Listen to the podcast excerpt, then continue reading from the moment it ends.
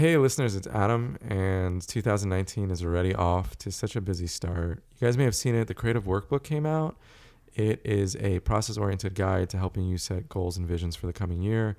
It's an accumulation of hundreds of hours of work of me working with individuals and groups on helping them reach their creative goals.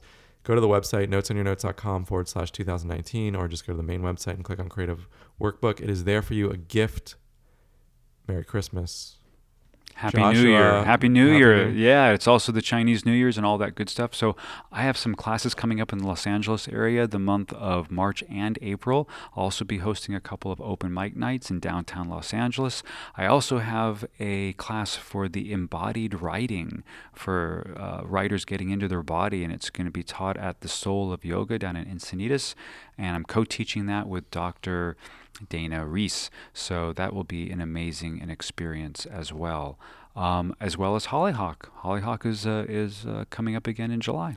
Josh is back at Hollyhock teaching again, and I just want to say it's an amazing experience. He taught in the uh, fall of last year and at the Braid Theater in Santa Monica, and it culminated in a show where everyone presented completely original material. A bunch of people showed up to watch it, and it was such a good experience for people to start with their process and get towards a completed piece. Uh, so, so much to offer this year, and there'll be more. So, stay tuned. Enjoy the show. Now arriving downtown Santa Monica Station.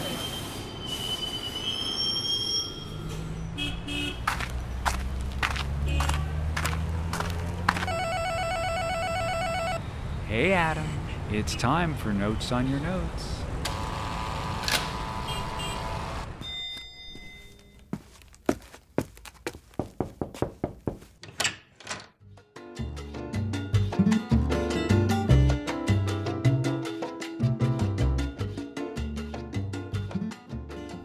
I'm Adam Lesser. And I'm Joshua Townsend Zellner. Welcome to Notes on Your Notes. We're a podcast about the creative process and storytelling. And uh, It feels so good to be here in Los Angeles in the dead of winter. You know what I mean? when it's crisp and chilly, Oh but also Yeah. warm and sunny for about two hours in the middle of the day. Oh, it's yeah, it's so nice. And then and then after that, you know, the the heat of the day, you know, when the when the the sun goes lower in the sky, I mean, it could plummet to like 72. Maybe sometimes even like 68. I just turned right to look out the window in my apartment, which I and if I look right, I see palm trees in Santa Yeah. Monica And evergreens. and some Uh-huh. evergreens Yeah. and the tops of buildings. Yeah. And I'm like, does it look different today than it looked six months ago?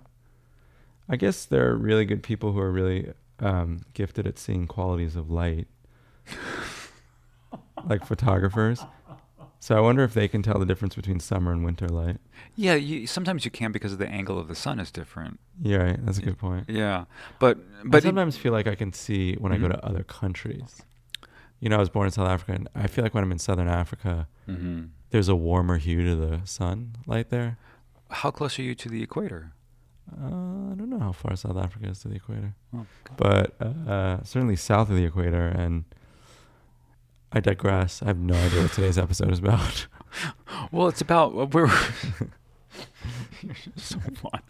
So the um, yeah, but, but what we were saying before about how you can tell is that if it, this was like August or September, there'd be like little heat waves coming off the roof. Oh, you right. know what I mean? Because because it's sweltering. Then then it's going to be like you know ninety. And then there's no pigeons on the roof because they're all like in the shade because they're smart.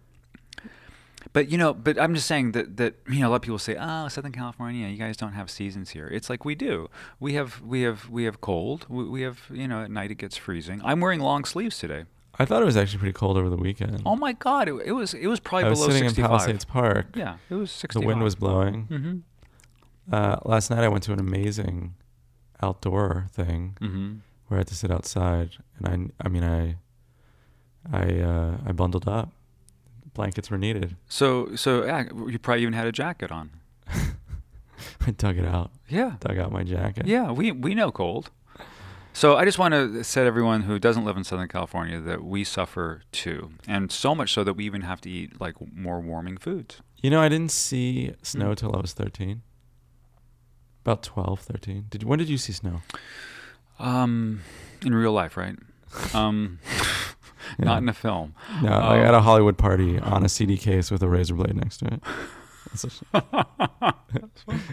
That's, funny. Um, that's how we uh, raise children here. So I think I I think I saw snow like once where like they brought snow in as like an anomaly, you know, like at, for a Christmas holiday thing, uh, and then I probably didn't see it like actually in the place that it fell, um, probably till like my late twenties, early thirties. What? Late twenties? I thought I was. If you tell that to someone from like the Midwest or the Northeast, they're just their jaw will drop. Yeah, Even it- people I tell them, I'm like, oh, I didn't see it till I was 13. They're like, what? Wait, where did you go in your late 20s that you saw snow? Um, Idyllwild. Really? it snows in Idyllwild. So where is Idyllwild again? It's near It's on, Ojai. uh, on the way on the way to Palm Springs. you go out on the way to Palm Springs and you make a you make a right. About a half hour. Is it in the mountains? Mm-hmm. That's where Oh, so there's some elevation. So that's Yeah. like a little bit near Big Bear. No, well, Big Bear is way before. you. If you go off the 10, Uh-huh. all right, we're, now we're going to talk LA talk. Okay, guys. This is the worst All right. episode we've ever done. so if you go out the 10 and you and you pass like uh, Uh-huh. Redlands area or whatever, Uh-huh. you, then you make a left. And if you're if you're so you to drive up a mountain and you see snow? Oh no, you, you, just saw it on. in, You just you're actually in the snow. What happened? You just saw it on the. You just did you look up or did you actually like, touch it? Were you in the snow? Yeah, yeah, yeah, yeah. When I tr- when I drove all the way up there, I'm not to like miss that opportunity. You're like, I touched it. What is this magical white substance? Yeah, I was like, wow, that's cool. It's cold. Let's go. You really are. You are because I'm kind of different. I was born in South Africa. We emigrated to the U.S. Mhm. Always lived in warm climates. Mhm. But I always was curious about this winter thing and how it appeared elsewhere. Mm-hmm, mm-hmm. Even to when I lived in New York, I would I was sort of charmed by the fall and the first snow, and I found that I didn't feel so California that I couldn't enjoy that. I love to look at it from you know You're like- inside, and I love having little Like, I love mo- I liked it when Harry met Sally. I love the I love the glow balls. Those are fun. You can make them snow anytime you want. You're right. So what I was saying though was about the seamless entry point into winter that we experience here is that we too need to eat warming foods. Right? S- You mean like stews and soups? and Yeah, exactly. Yeah, soups and soups. Yeah, I'm a big fan of winter food. I, I, I would say it's my favorite. Yeah, isn't it nice? It's warming. It's warming. Uh, there's a density to it. Mhm. Often, it's uh, it's slow food usually. Yes, You know, salads you just kind of throw the leaves out. tossed together. Yeah, but uh, you know, a really good stew can Mm. take twelve hours. Yeah, I mean, there's chopping, and then there's ginger, onion, garlic. You know, that's lightly fried in the bottom of the pan at first, and you know. Then and I know, like, you would never say this, but you know, like, for people like me, there's the beauty of slow cooking meats. right bone broth. Bone broth, Yeah. 48 hour bone broth. 48 hour bone broth. That's the minimum, really. Yeah. I make a potassium broth that's out of root vegetables, anything that grows under the ground. But yeah. oh, I'd have yeah. some of that. Oh my God, the potassium broth is insane. Bring that over. It's so good. Okay, you got it. Um, for our next, you know, conversation. And so what I was, what I was, I was working with this friend of mine who wanted to make, you know, some stew, and I was giving her some ideas about it. And it was so interesting to break it down because within the stew, you have to really commit to whatever it is you're going to be putting in. Do you know what I mean? Uh, yeah, I, I have noticed that it does help to work from a recipe with something like that to be like, okay, we're going with, particularly in the spice category, you kind of have to commit one way or the other. Well, let's not even get this to, to the finer thing yet, but we're going to get into that. But but I mean, just committing to like, okay, is it going to be lentil? Is it going to be barley? Is it going to be buckwheat groats? You know what I mean? It's like you got to choose your stew. yeah, choose your stew. You got to choose your soup, your soup or your stew stock. You know, is it going to be a vegetable stock, a chicken stock, Right. beef? I mean, because all these have different Sure. and then you know your roots, right? You have to go into what roots are you going to put in, because that changes things. And so then you start to amass your your your stew, and then after that, depending upon what you're going to be picking, oh my God, white pearl onions in a stew. Is insane. Anyway, so then you're going to do like zucchini and carrots and peas and all these things, right? And so then at the very at the very very very end after you've worked out all that out, you have to decide is it going to be Italian, is it going to be Mexican, is it going to be Indian, is it going to be, you know? Yeah. Because that'll help drive your choices. You see where this is going? Minute eight. the analogy that will fuel the greatest episode of Notes in Your Notes. Okay, so you have It's a long windup, but damn, is it worth it? but it really came right over the plate. right? Josh is wearing a San Francisco the Giants sweet hat spot. right now, That's right. um, and I never see Josh wear hats. I'm a fan. You're a fan of the Giants? Such blasphemy. Not really. No, it was given to me. This is given to me by my by my family that lives up in the Bay Area. Oh, it's a try to change you. No, yeah, they're yeah, they're The mind dark, altering. the dark side. the dark side of my family. Dark side of baseball. So so so that's how important it is. So so here so here's the thing though is that you want to work on your stew at first, right? So you want to define what it is that you're going to make, Mhm. and then as you work with your recipe over and over and over again, you're going to redefine it because you're going to find out what you like, what you don't like. Is it more lentil? Is it more root vegetables? Is it more You know, I wish I did what you're talking about when I Squash. cooked because I feel like there's a lot that people could learn by yeah? changing one or two variables Oh and then God. doing another version of the dish they already know. It's everything. I don't think a lot of people do that. I think a lot of people make something and they're like, "This isn't working."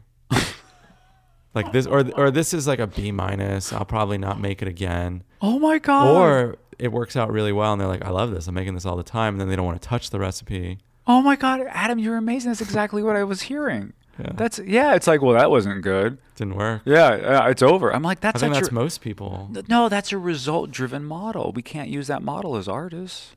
Oh, And we have to start in, in filtering this into every aspect of our life no. so that we can nurture and grow ourselves to a full rounded artiste. What's your suggestion? Well, here's my suggestion. My suggestion is is figuring out like what your baseline is, Uh-huh. right? You're really defining it. I'm going to do ginger, onion, garlic. So that's that's the trinity root, uh-huh. right? Then I'm uh, then I'm going to do I'm going to do lentils, and that's it. And then I'm going to do two roots, and one squash, and then one like tuber.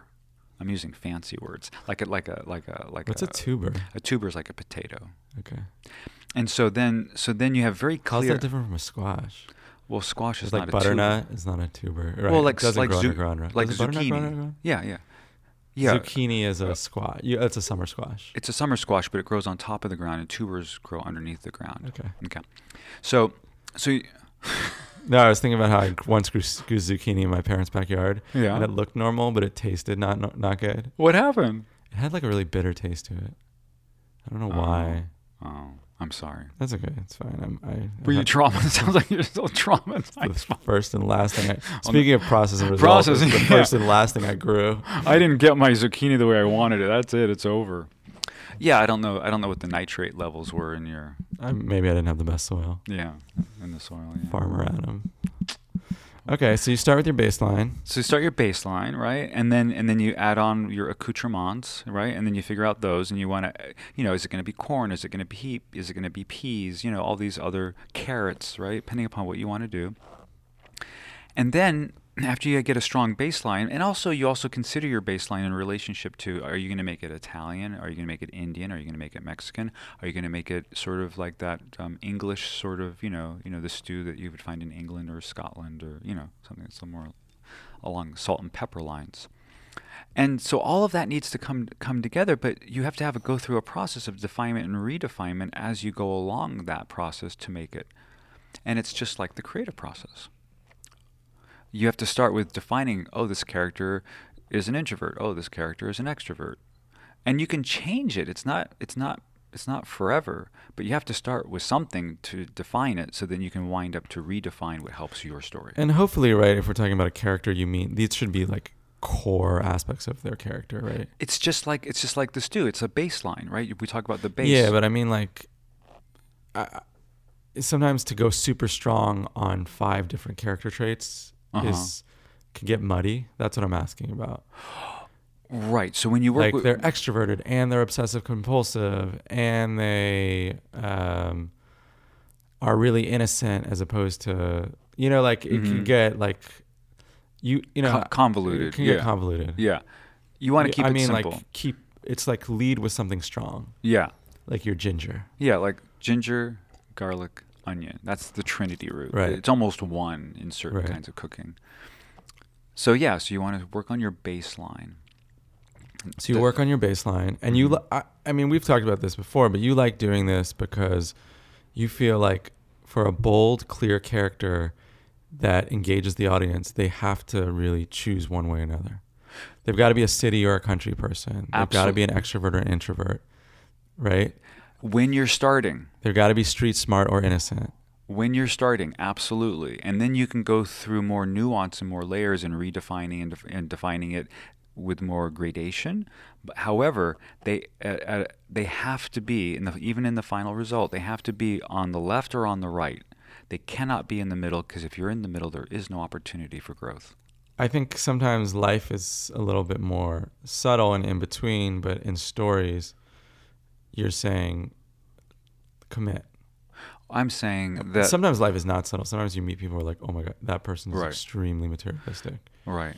So in life, But we and- notice in life when it's that strong. Because We- are like, we say, what do we say? He's a real character. Exactly. Or she's a real character. Absolutely. So when when we have a life situation, we're usually playing that story out over like maybe a 3 to 5 to maybe a 10 year period. If we're doing this story in terms of the world we work in, it's going to be 250 pages or 90 minutes or 27 minutes.